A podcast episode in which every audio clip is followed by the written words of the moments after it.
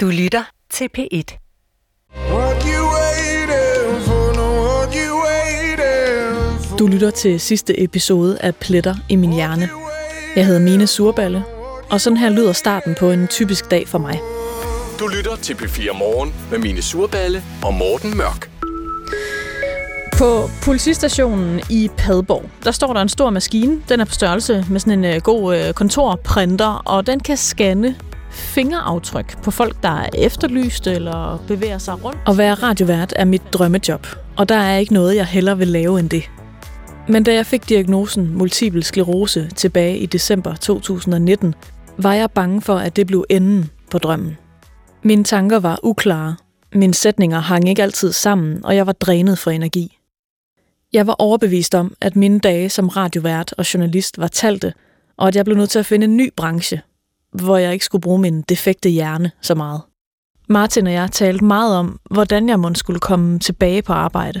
Altså også hvis noget har gjort virkelig ondt, eller hvis man har været rigtig fuld, så hele tiden kunne tænke, det stopper på et tidspunkt det her. Ja. Hvis jeg bare giver det tid nok, så skal jeg nok blive normal igen. Mm. Det ved jeg ikke med det her. Nej, et eller andet bliver normalt for dig. Du ved ikke, hvad det bliver. Jo jo, men det kan være, at det her det bliver den nye normal. Og det Ja. Det, ved jeg simpelthen ikke, om jeg kan... Øh... Ikke om jeg kan, for det kan jeg jo blive nødt til. Men jeg ved ikke, hvordan jeg skal kunne acceptere det. Nej. Og jeg ved ikke... Jeg ved slet ikke, hvordan jeg skal kunne have det job, jeg har. Hvis ikke, at jeg kan, hvis ikke jeg kan tolke de ord, der bliver sagt korrekt. Ja. Altså, så kan jeg jo ikke, så kan jeg jo ikke, Nej. så kan jeg jo ikke være journalist. Nej, det kan du nok ikke, hvis det er... Hvis det er altså det, men, men du, du bliver nødt til at finde ud af, hvor du er henne, når du er ude på den anden side af det her. Ja, Altså i det hele taget med dit arbejde, kommer du til at finde ud af, hvad, hvad kan du og hvad kan du ikke. Altså, ja. det, det, og det nytter ikke at... Jeg tror ikke, det nytter at sige nu, hvad du kan. hvad Nej, nej, nej, og jeg, altså... Det ville da være en kæmpe, kæmpe, endnu en kæmpe sorg i mit liv, hvis jeg skulle stoppe med at arbejde med radio. Ikke men, men og. Jeg er sikker på, at jeg nok skal finde noget andet, jeg kunne være god til. Mm. Ja. Det er jeg sikker på. Jeg er pludselig blevet meget opmærksom på, hvordan andre reagerer. Måske fordi jeg ikke rigtig selv ved, hvordan jeg skal reagere på beskeden om, at jeg skal være syg resten af livet. Reaktionerne falder i flere forskellige kasser. En kasse med chok, tårer og åh oh nej, hvor er det frygteligt, det er jeg ked af at høre. En kasse med ja, jeg kender jo en. Han er ikke rigtig sig selv mere. Og så er der den største kasse. 23. december 2019. Hendes reaktion er en af mange gengangere. Nå, er det bare sklerose? Det kan man jo sagtens leve med. Det er ikke noget, man mærker så meget til. Jeg giver hende ret, men inderst inde føler jeg mig trådt på og latterliggjort. Det her er mit liv. Siger du til mig, at det ikke er vigtigt at bevare? Jeg er ikke nået dertil i mit hoved, at det her er okay endnu. Det har folk slet ikke givet mig lov til. De bliver bare ved med at sige, at alt er okay, eller at det skal det nok blive meget hurtigt i hvert fald. Men de kan ikke mærke mit følelsesløse og tunge ben. De kan ikke mærke deres ord forsvinde ud af hovedet på dem. Og de kan ikke fornemme tankerne om, at noget, mit eget immunforsvar, er ved at tykke sig igennem min hjerne. Og de kender heller ikke til bekymringerne om, hvad jeg må få lov til at beholde, når alt det her er slut. Mens jeg går rundt med min nye diagnose og prøver at lade, som om at alt er okay, går jeg på arbejde præcis som før. Jeg er proppet med medicin, der gør mig euforisk. Og jeg går rundt med et dumt, dødt smil og bekræfter mine kollegaer i, at jamen, jeg har det fint. Jeg går i studiet og sender radio til mange tusind mennesker, som ikke aner, hvad der foregår her bag mikrofonen. Du har stillet ind på P4 Morgen. For klokken er blevet 9 minutter over 6. Det er mine surballe, der sidder i studiet i dag, og måske... 26. december 2019. Jeg har to morgenvagter i den her uge, og jeg er ikke klar til det. Mine tanker flyver rundt som 10 tennisbolde i en vaskemaskine, og de larmer mindst lige så meget. Gråden sidder i halsen på mig, hver gang jeg tænder mikrofonen. Da jeg er færdig, går jeg hjem med det samme. Fredag er endnu værre. Jeg aner ikke, hvad historierne handler om, hvad jeg spørger kilderne ind til, og hvad jeg i det hele taget laver her. Hvert et ledigt sekund i mine tanker bliver brugt på multiple sklerose. Multiple sklerose. Multiple sklerose. Når jeg sætter jinglen på, hører jeg ikke længere mit eget navn. Du lytter til P4 Morgen med multiple sklerose. Det går ikke, det her. Efter fire timers hovedløs radio fortæller jeg vores redaktionsleder, at jeg ikke har det godt, og at jeg ikke kommer tilbage lige forløbig. Han er heldigvis meget forstående. På det Nationale Forsknings- og Analysecenter for Velfærd, VIVE, har de undersøgt skleroseramtes tilknytning til arbejdsmarkedet. Ifølge deres analyser går der syv år fra, at en person som mig får diagnosen multiple sklerose, til jeg går på førtidspension. Virkelig dårlige odds på papiret. Men min neurolog Mathias Kant er som sædvanlig optimistisk på mine vegne. Med sklerose, der har du jo synlige og ikke synlige symptomer. Og det synlige, det er, at du måske har lidt svært at gå og trække på dine ben, eller at du har svært ved at øh, skrive i tastatur, fordi du er lidt klodset i din, din hånd. Eller det andet det er, at det nogle gange kan også give nogle kognitive udfordringer. At man for eksempel har svært ved at koncentrere sig, holde flere bold op i luften, øh, svært ved at øh, overskue ting, eller huske dårligt. Og en ting, som desværre er en udfordring for mange patienter med sklerose, det er øh, sklerose trætheden. Det er, at man føler sig energiforladt. Og, at, øh, øh, og det, er, det er både mentalt, men det kan også være øh, fysisk. Og det kan faktisk øh, i nogle tilfælde have øh, ret stor betydning på, på arbejdsevnen. Når du får den her behandling, hvor jeg ser, at den virker, og du har det, som du har det nu, og vi kan blive ved med at fortsætte den behandling, så har jeg egentlig ikke nogen grund til at tro, at det har nogen indvirkning på din erhvervsevne øh, de næste år. Altså, nu har jeg lige sagt, at jeg er bange for at havne i en kørestol, og det er jeg også. Det er jeg rigtig, rigtig bange for. Men jeg er endnu mere bange for at blive sådan øh, dummere, eller miste min hukommelse, eller få svært ved at tale, og sådan nogle ting der. Altså, så, så hvordan, kan du, hvordan kan du være så sikker det er måske med det? Fordi jeg har været lærer i 25 år, Ja. og jeg øh, kigger ikke kun på statistik, men jeg kigger også på de forløb, jeg har fulgt igennem alle de år. Og det individuelle niveau og den her statistiske niveau, det kan du ikke bruge til noget. Altså hvis øh, du nu øh, læser en statistik, som siger, at du om syv år er førtidspensionist, så siger jeg, det er du ikke. Altså, jo mindre der kommer en anden sygdom, øh, som rammer dig helt vildt øh, anderledes. Altså, fordi du får den behandling, og den øh, bliver du ved med at få, som simpelthen sætter en stopklods på den her sygdomsudvikling. Plus, så sker der så meget på det behandlingsmæssige side, øh, at vi måske på et tidspunkt kan sige, at du er kureret fra sklerose. Selvom den kloge neurolog siger, at jeg ikke bliver en del af den statistik, så kan jeg ikke slå tanken ud af hovedet. Tanken om at skulle kaste håndklædet i ringen og melde mig ud af arbejdsstyrken en dag på grund af sygdom, gør mig nærmest rasende. Mit arbejde er mit liv. Hvad skulle jeg dog få tiden til at gå med? Jeg er taget til Frederiksberg for at snakke med Christina Tim. Hun er førtidspensionist og mor til Charlie på 6 år. Og ligesom mig var Christina en vaskeægte arbejdsnarkoman, før hun fik sklerose. Der var jeg frisør og make artist øh, på det kongelige teater ude i operan. Drømmejobbet. Nåede jeg endelig at få. Øh, men jeg nåede ikke at være der så længe, fordi så blev jeg syg. Var der nogle sådan forestillinger, du husker som altså fede arbejde på, eller noget, hvor der var noget særligt, du Carmen. tænkte? Ja. Carmen, den var, øh, det er jo fordi, det er en, en stor forestilling, og stort set alle kender Carmen.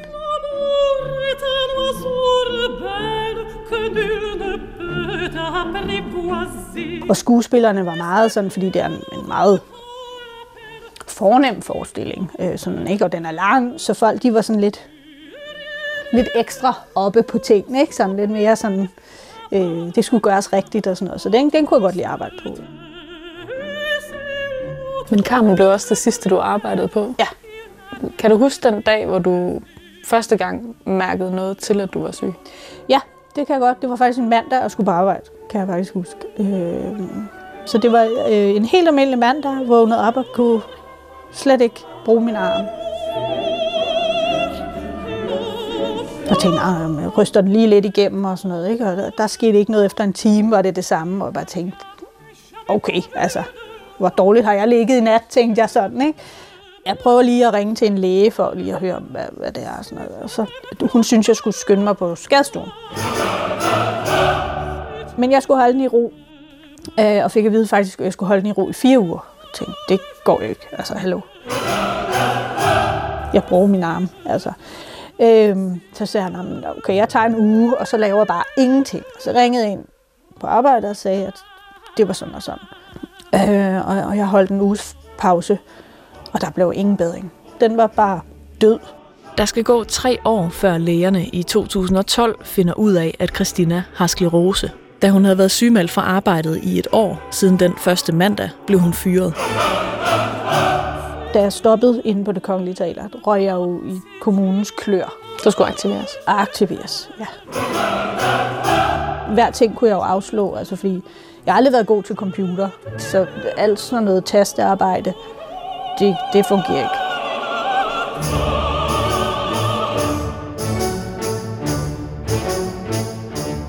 Øh, og så siger hun sådan, at hun, øh, hun kendte en ved Inges kattehjem. Så siger jeg, "Men det er fint, jeg kan ikke tåle katte, det har jeg også fortalt dig. Mm. Nej, men nu skulle jeg prøve at tage derud i en uge.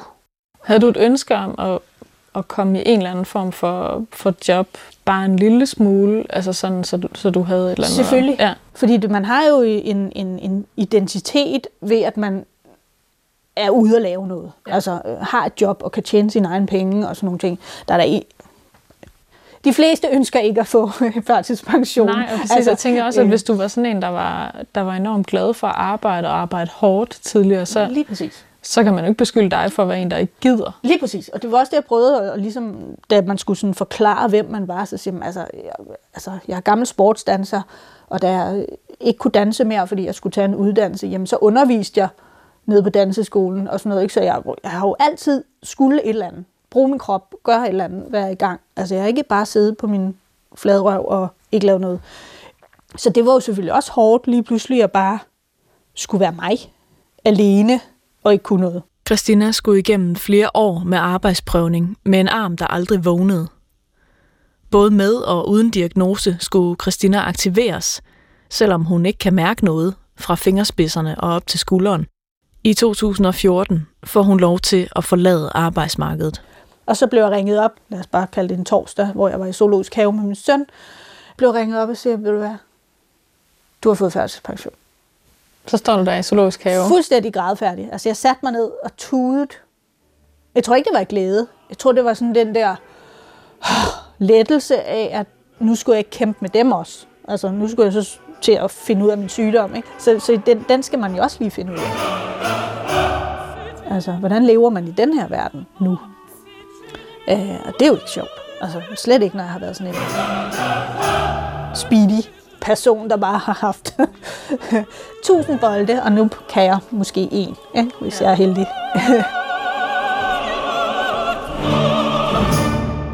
Jeg har det præcis ligesom Christina. Jeg ved ikke, hvem jeg ville være, hvis jeg ikke havde et arbejde. Men statistikken hjemsøger mig. Syv år tilbage inden førtidspensionen, sagde den i starten. Nu kun fem og et halvt år. Tik, tak, tik, tak. Men der er jo så meget andet i livet end arbejde, vil nogen måske tænke. Et arbejde er jo bare et arbejde. På Sklerosehospitalet i Haslev, der møder psykolog Line Vejlgaard Laursen mange mennesker, som har givet slip på arbejdet på grund af deres sygdom. Jeg vil sige, et arbejde for os moderne mennesker er jo oftest ikke bare et arbejde. Vi lægger en hel masse øh, identitet i det. Altså vores arbejdsidentitet fylder rigtig meget, fordi vi har måske uddannet os rigtig længe. Vi investerer rigtig meget i vores arbejdsliv. Så det kommer til at være en stor del af, af det, vi føler os som, det vi er. Jeg er sådan en, der er journalist eller psykolog, eller hvad det nu er. Vi bliver også påvirket af det, når vi er ude i verden, hvor folk spørger, hvad laver du? Så spørger de ikke, hvad vi har af hobbyer, vel, så spørger de, hvad vi arbejder med. Øh, så det er noget med, at det er enormt meningsfuldt for os. For mange er det noget med at gøre en forskel, være til nytte, altså på en eller anden måde det der samfundsblik, at vi bidrager med noget. Der er også en masse status i at have et arbejde og øh, gøre noget, gøre noget med sig selv og, og være investeret i det. Så det er helt naturligt, at når det bliver frataget en det, og man ikke selv ønsker det, så er det en stor sorg. For det er jo i virkeligheden at sige farvel til en stor del af en selv. Eller måske sige farvel til en stor del af en selv, som man troede, den skulle være. Fordi det kan også være en stor sorg at gå på flex, eller lige pludselig være den, som kun kommer ind på kontoret to dage om ugen, og folk, der måske før kom og spurgte en om, til, om gode råd, eller man var måske før specialisten i øh, dette og hint, det er man måske ikke mere. Og det der, alle de der små tegn på, at, at tingene ændrer sig, kan være et rigtig stort slag for mange. Men hvis førtidspensionen måske, eller måske ikke, lurer lige rundt om hjørnet, så vil jeg gerne være forberedt. Jeg er, som du måske har bemærket, typen, der bekymrer sig meget, og jeg overtænker nok også tingene en smule. Jeg vil ønske, at jeg bare kunne tage tingene lidt mere, som de kommer. Det virker bare, som om du er så afklaret med, at du er blevet førtidspensionist. Og, og jeg, jeg har meget svært ved at se mig selv i den situation. Men skal jeg være bange for at blive førtidspensionist? Nej. Men jeg kan godt forstå dig. Jeg kan godt forstå, hvad det, hvor, hvor du er henne. Øh, også fordi du har det godt nu, der hvor du er. Og du elsker det, du laver. Altså, det er, jo, det, det er jo den fedeste følelse at have, det er at gå ind og lave det, du elsker hver dag. Der, hvor man er, at det, det er det, man elsker. Og lige pludselig, så før så er du bare plantet der. Og så kan du ikke mere. Og selvfølgelig kan man det. Man har jo stadigvæk veninder. Man, kan jo, man har stadigvæk en kæreste, en mand, hvad det nu er. Man kan stadigvæk få børn. Man kan alle de der, alle de der ting, kan du jo stadigvæk. Jeg tror ikke, livet går i stå. Man finder noget andet øh, og, og, og få tiden til at gå med. Altså, og det lyder så åndssvagt at få tiden til at gå, men det er jo ikke det, det handler om. Det handler jo om at leve. Man skal lige over det der bump og lige sige, jeg sluger lige kamelen og sige, godt, jeg starter på noget nyt. Altså selvom man har mistet en del af livet, som er arbejdslivet, så skal man jo så bare finde sin nye niche.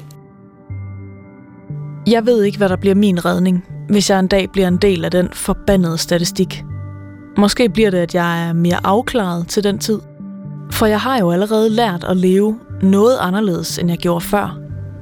Øh, jeg har lige haft morgenvagt, og nu skal jeg til Sønderborg, hvor jeg får min medicin. Øh, jeg har været op siden klokken 4 og sendt radio fra klokken 6. Så jeg er allerede sådan okay brugt, vil jeg sige. Klokken den er lidt over 12. Øh, og i dag der skal jeg også have taget nogle blodprøver. Og så skal jeg op og have min medicin, og det tager en halvanden times tid at sidde i stolen der. Og du har været nede og fået taget blodprøver? Jeg har fået taget blodprøver og snakket ja. med Mathias, Ja. så det er kun jer, jeg mangler. Yes, jamen øh, så må vi jo i gang. Ja. Og mine, det er behandlingsuge nummer 48. Jeg har et års jubilæum. Det har du da. Ja. Tillykke. Tak, tak, tak. Kan du gå ud og ligge på den der i en time? Det kan du lige tro, jeg kan. Nå, okay. Jeg kommer til at falde i søvn. Jamen, det er du velkommen til. Jeg skal ikke forstyrre dig ret meget.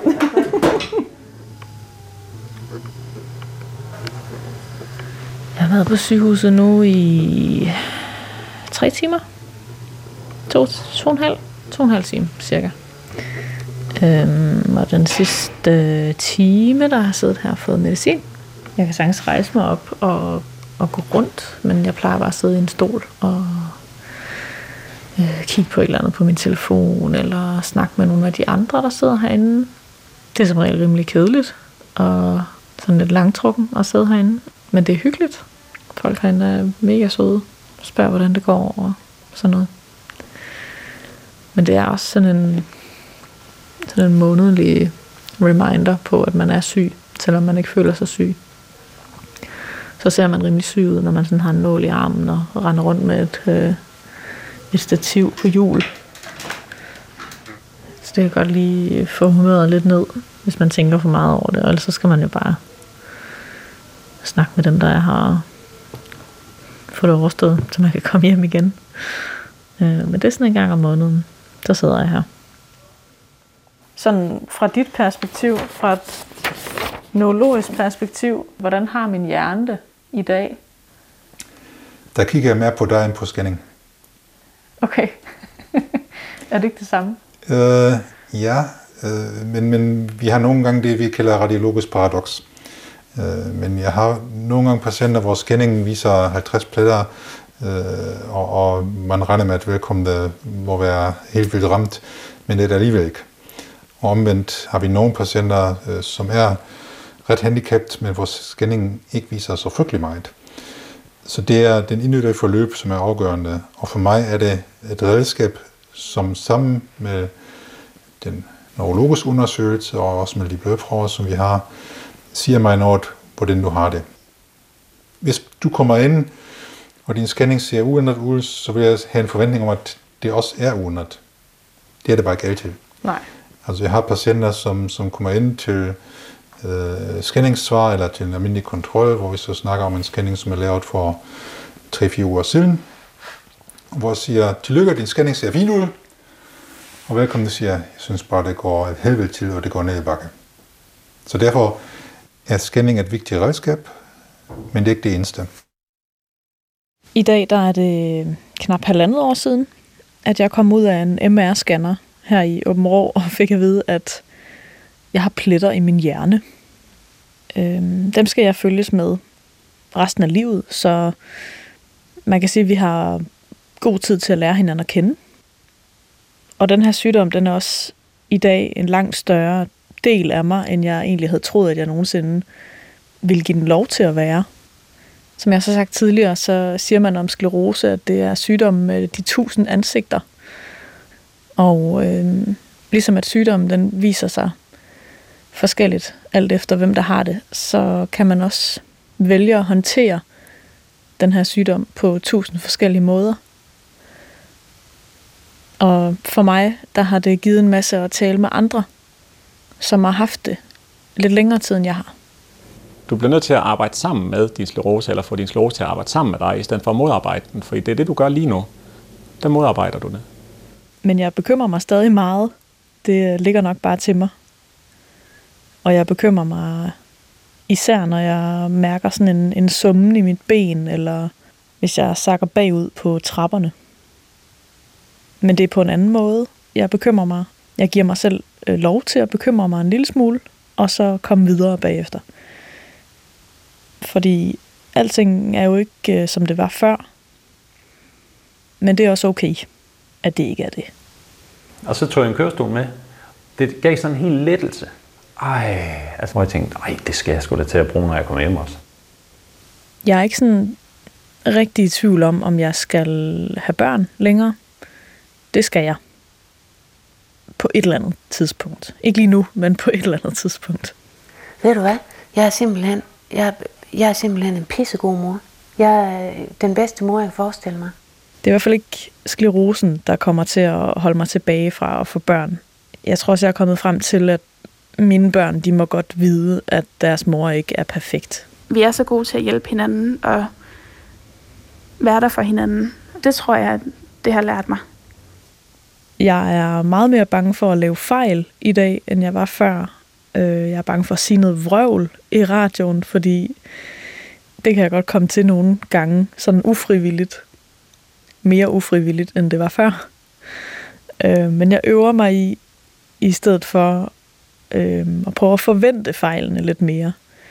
Øh, Så jeg ikke lader mig slå ud af dem lige så meget, når de kommer. Og det gør de jo uden tvivl, fejlene. Der er jo et, et arbejde, og så er der den måde, man er på, altså sit, sit, ens værdi af, af ens liv. Lige nu der er de samme, fordi man arbejder, ikke? Men, men når man når hen og ikke skal arbejde, så er det jo, at man skal bi- bibeholde den der værdi i, i at have det sjovt. Altså, ikke? altså grine og have det sjovt og sådan noget. Jamen altså, det er jo det, det handler om. Da jeg først blev syg, der havde jeg en form for romantisk forestilling om, at øh, når der var gået lidt tid, så var jeg nok blevet en mere stærk og robust person, fordi at jeg havde oplevet lidt modstand i livet. Sådan er virkeligheden bare ikke altid. Og på mange måder, så er jeg den samme, som jeg var før, og på mange måder, så er jeg en helt anden person. Vi er jo ikke heldige, at vi har sklerose, men vi er heldige, at vi har muligheden for at opleve, at livet kan være så meget mere, end det måske ellers ville have været. Og det er jo både på godt og ondt, at jeg siger det. Fordi jeg vil selvfølgelig tusind gange hellere slippe for at kunne sige, at øh, jeg har pletter i hjernen.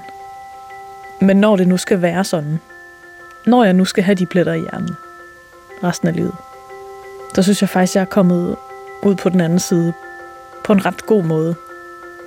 Men det tager tid, og det kommer til at tage endnu mere tid.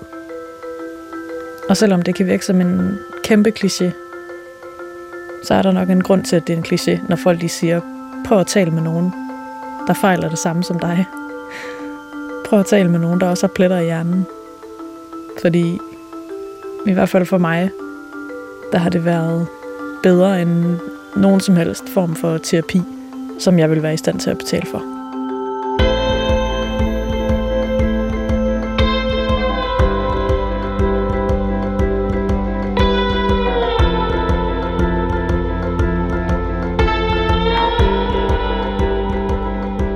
Du har lyttet til Pletter i min hjerne. Serien er lavet af mig. Jeg hedder Mine Surballe. Min redaktør er Mette Willumsen. Du kan finde hele serien på appen DR Lyd. Tak til Eske Eskesen, Maria Jensen, Charlotte Holmborg, Freja Holmborg, Anders Koldborg og Christina Tim for at fortælle deres historier. Tak fordi du lyttede med.